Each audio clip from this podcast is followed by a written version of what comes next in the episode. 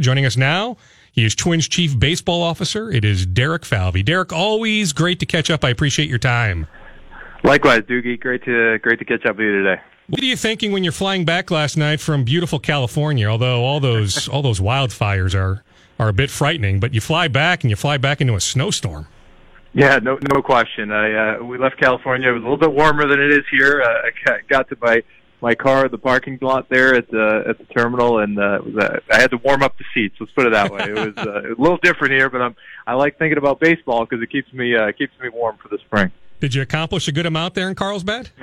You know, felt like we did. Uh, you know, obviously the uh, there's always a, a view of what news comes out of there with respect to accomplishments, but I think what, what I've found the G M meetings to be really useful for in my career, uh, and certainly have over the last couple of years here, is to really lay the groundwork for a lot of conversations. You know, you meet with different agents, with players, you get a sense for whether or not they have interest in your situation and environment. You learn a lot about Uh, what they're looking for, just generally speaking, um, and, and then have some preliminary conversations. And then, you know, you meet with every other club. You know, you get a chance to really dig in deep to, to learn about team needs rather than just presuming them from a distance. So, you know, to sit down and have conversations about you know, where teams are and where our team is, it was helpful on a, a lot of fronts. And then lastly, you know, to talk to Major League Baseball about ways we can continue to improve the product on the field. You know, we, we talk about pace of game, and we talk about ways mm-hmm. that we, as a baseball operation, can continue to to impact uh, the way we play the game and, and, and certainly reflect fan sentiment. So uh, it was a great, great couple of days, uh, but excited to be back home.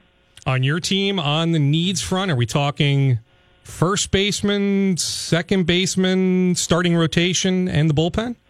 Yeah, I think that's fair. I mean, you've certainly identified a couple of areas. We know we need two infielders. You know, we've been thoughtful about uh, where guys where guys slot. Now, that could be some movement around our current infield. Uh, we're not ruling anything out at that point, but I think Doogie, you hit you hit probably the two areas uh, when we talk about our our current our current openings, uh, and certainly when you, when you think about pitching, whether it's rotation, bullpen, or otherwise. I think we're always looking to add to that group. Uh, there, I would guess there won't be a year where I have a conversation in.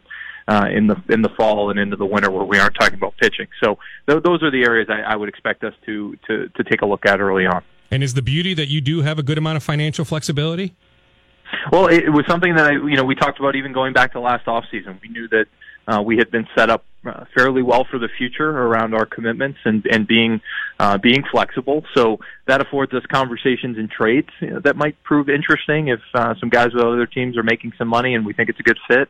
Uh, and certainly in free agency. So uh, we, our, our goal here is to try and uh, put the best team on the field and figure out how we do that in, in the most efficient way and, and build it so it could be more sustainable over time. And you have to be thoughtful about where you're investing that money. So we'll we'll make sure that we uh, we open up all avenues this offseason. Derek, when you say two infielders, but not necessarily a first baseman and a second baseman, I mean specifically is is that mean that you're open-minded to the potential of you know Jorge Polanco, for example, playing second base? Not shortstop, and the potential of Miguel Sano not playing third base but playing first base. I, I think that's that's exactly right. I mean, I think I w- we wouldn't rule anything out. You know, the reality is when when you go into an offseason, the way we have it structured now, you know, Jorge is our everyday shortstop, and, and Miguel, we have every expectation will be there at third. But it, you know, if the right opportunity presents, we never want to rule out something that could potentially allow us to shift a guy. If we find the, the perfect third base fit for us over, over some period of time, does that open up a conversation with Miguel on the other side? I would say those are things we're we're always thinking about. And then on the bullpen, I mean, are you looking specifically for, you know, that traditional closer, that ninth inning guy, or are you open-minded to, you know, getting a guy that, that certainly can get some outs in the seventh inning, eighth inning, and if you want him to, also the ninth inning? I think we're all seeing across baseball that the, the bullpen is being used, you know, so so differently than maybe it had in years past, and and, and we certainly want guys to be able to get uh, some of the most important last nine outs of a game at least. And right now, you know, as it stands, I think we have some internal candidates for that role. Certainly, we saw down the stretch some guys, you know, guys like Trevor Hildenberger and Taylor Rogers and others that have pitched really well for us over the last couple of seasons. I think we have some young guys that still haven't quite gotten their uh, gotten to prove themselves up here uh, in the bullpen, but you know, as we know, each and every year, if you look at different pens, I think of Oakland this past year. I think the year prior, a number of those guys weren't uh, what they what they were able to do uh, this past season. So I, I have every expectation that we have some good arms in house uh, that will be here, but it would be likely, I would imagine, that we'll acquire from the outside as well. Is your top priority, Derek, before maybe you sign a free agent or execute a trade, finalizing your coaching staff? Well, it, it, you have to run concurrently at this point. I think uh, I wish I could say you do one and then the other, uh, but then we'd be high, we'd be behind. So we're working through coaching staff decisions, uh, certainly interviews and otherwise uh, right now as we speak, and and we'll continue to do so uh, with Rocco, and then at the same time have those di- have those conversations around players. So I, I have every expectation we're going to round out our staff here with a, a good group of people uh, that will that will really impact whichever players we acquire. So we're just going to have to stay nimble on both fronts. On the pitching coach front, are you looking for a traditional pitching coach? Or speaking of being open-minded, I mean, it seems like that position is evolving the last couple of years. It, it really is, Doogie. I, I think that we are open-minded there. I, you know, we've we've thought a lot about what structures work. You know, when you when you look at baseball, one of the things that I I, I always I think about my my creative time. You know, as you, you look at other sports, you, you try and identify what are they doing in the N F L around coaching and development. While it's certainly a different sport, no question, so is the N B A or the N H L or others, I think we can learn from one another in how we, we coach professional athletes. So I, I've looked at you know, different types of structures around our staff, you know, which responsibilities exist in different places, and we now use our bullpens differently. So how do we use the staff that's out there in the pen? Now, nothing is off the table for us right now, so we've talked to some different people with different backgrounds uh, who have to be more of a scouting influence or or potentially more of a player development influence uh, that, that might impact us here at the Major League level. So I would anticipate us uh, being pretty open-minded and creative with our group. Derek, how do you guys feel about the, the, the opener strategy that was used by the team uh, this year? We saw Tampa Bay sort of utilize that that approach, and, and how, how did – what's your sort of takeaway and how, how that was used over the course of the season? You know, when I look at you look at Tampa, you just referenced them, and I think they were the team to really pioneer it and, and did it so effectively. I think you know, when they made some of the decisions they had to make around some of their trades earlier this year, there was a belief, you know, at least publicly. I'm sure internally not so much for them, but there, that they had certainly downgraded their overall staff. But they found a way to put guys into positions to be really, really successful and effective. And I think ultimately, when I think about pitching and defense, I just think about run prevention. You know, how do we prevent runs? That's the goal. Because then if we score more than they do, uh, this can be a simple game sometimes. So I think that, that that what they did and how they deployed it worked effectively. Now, what I would say is not every staff is set up perfectly for it. Uh, I think that not every pitcher is a perfect candidate to have that uh, conversation. For us in September, we used it with a couple of young guys just to see how it how it worked and, and certainly to adapt some ideas. And now, for us, when you look at the stats in those games, they were they were certainly effective. Uh, I don't think it'll be something that uh, will go away in the short term. I think it's something more teams will explore. And now, the way I look at it, and someone said this to me a long time ago, there there was a belief at one point that a guy pitching one one inning at the end of a game was a, a rarity and something new, uh, and that that became the closer and something we all know. So I think if the, the game evolves, we all evolve with it and adapt. And I would anticipate there will be continued evolution in this game. It's four eleven here on fifteen hundred E S P N, talking with Twins Chief Baseball Officer Derek Falvey. Derek, are you operating as if Joe Mauer will not be on your roster next year?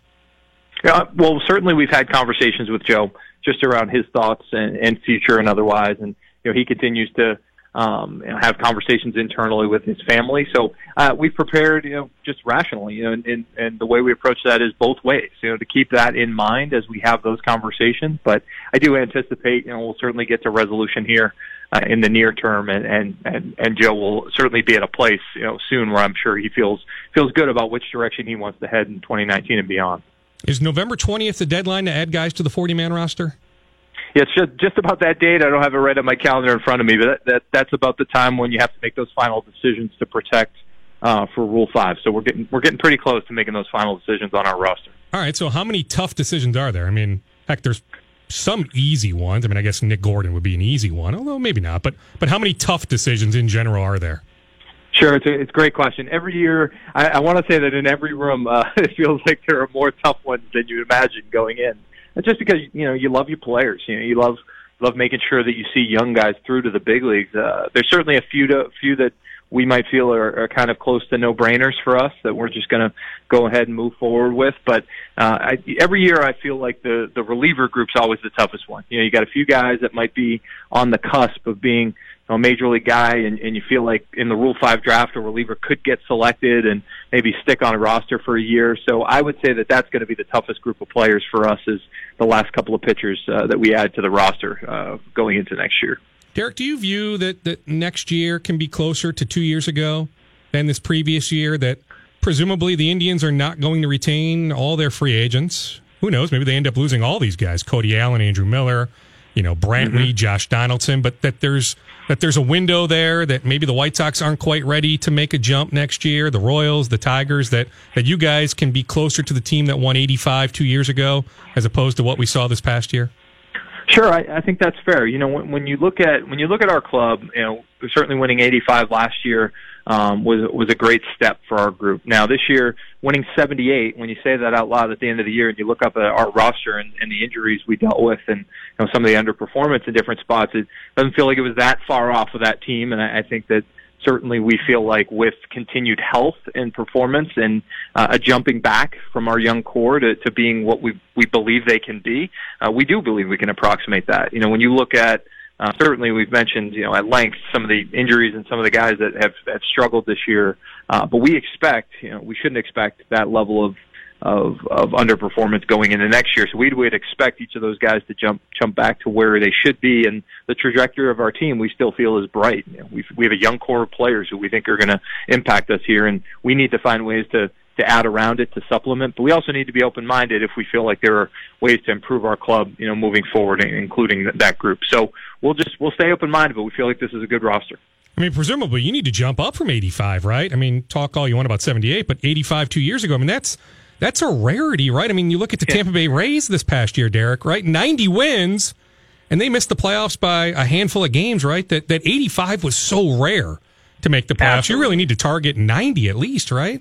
Absolutely. That, that has to be our goal. I mean, I think, you know, we never really think of it as an exact win number, but but I, I think you're right, dude. You're, the sentiment's there. I, you know, we have to be, to get into the playoffs most years, you got to be in those nineties, and certainly to win divisions do. So uh, it's a rarity to have that eighty-five win season. That was a, a unique year. I think we were the last remaining team in the American League above five hundred at that point. So, you know, that got us into the playoffs, which, you know, we're, we were fortunate about, but we do need to continue to improve and grow and develop uh, beyond where we were. We know we not, we aren't where we need to be today, so we need to find ways to enhance the group that we have internally and continue to grow uh, for the future. I'll let you go after two more quickies. On Rocco Baldelli, your new manager, anything you now know about Rocco that maybe you didn't know even just a couple weeks ago?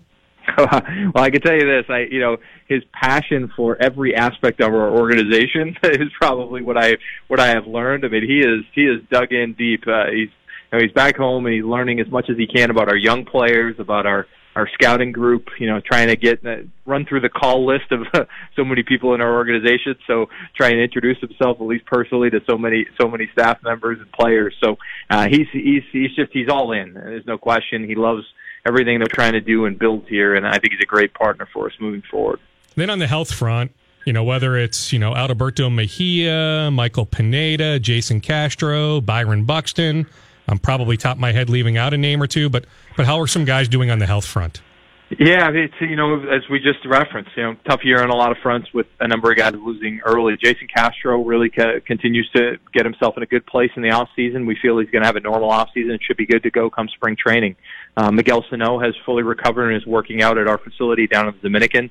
While he's back home, he continues to show real improvement. Um, guys like Eddie Rosario, who after dealing with his uh, strain at the end of the year is in a much better place. We expect a, a normal off season from him. You know, certainly Byron, somebody who dealt with a lot of challenges this year, uh, up and down, mostly around health. And, you know, for him to, to really get that time now to, to, to get himself where he needs to be going into next spring, uh, he's also in a good place. So we feel like from a position player group, you know, that they're all in a, in a great place. Alberto Mejia, who you referenced, is, is getting, uh, getting stronger uh, with where he needs to be with his arm. And we fully anticipate our, our plan was around Thanksgiving to really test out in full his throwing. And if everything should go well there, uh, we expect we expect a continued normal off season. And uh, same to be said about Michael Pineda, you know, somebody who we are going to count on next year as, as a big part of our pitching rotation. And uh, his knee is fully recovered and in a place where he should be uh, he should be good to go come spring. So so far. Uh, no baseball games being played. I don't think we're going to have any injuries in the short term here, so hopefully we keep everyone on the right track going into Fort Myers. Isn't the Arizona Fall League still going? You got some prospects down there, don't true. you? That's true. That's true. I guess. I so guess be careful. There. Some of our young players still have a chance to potentially uh, experience some injuries. We'll keep our fingers crossed. Do you have a bunch of guys playing winter ball, like in the Dominican or somewhere else? Uh, we have some along the way. Uh, you know, certainly some of our younger players like to get those additional at bats. What we're focused on for most of our major league guys, and, and certainly near-term uh, Twins and forty-man guys, uh, to really get them uh, to put their, as you just mentioned, the injuries and otherwise, get guys healthy. So in the short term here, our expectation is to have uh, a lot of work being done at Fort Myers, at camps, you know, some of it down in Dominican as well, and less of a focus on winter ball. But certainly we'll get some innings and at-bats throughout the winter. Derek, always appreciate the time. Have a wonderful weekend. Thanks so much. You guys too.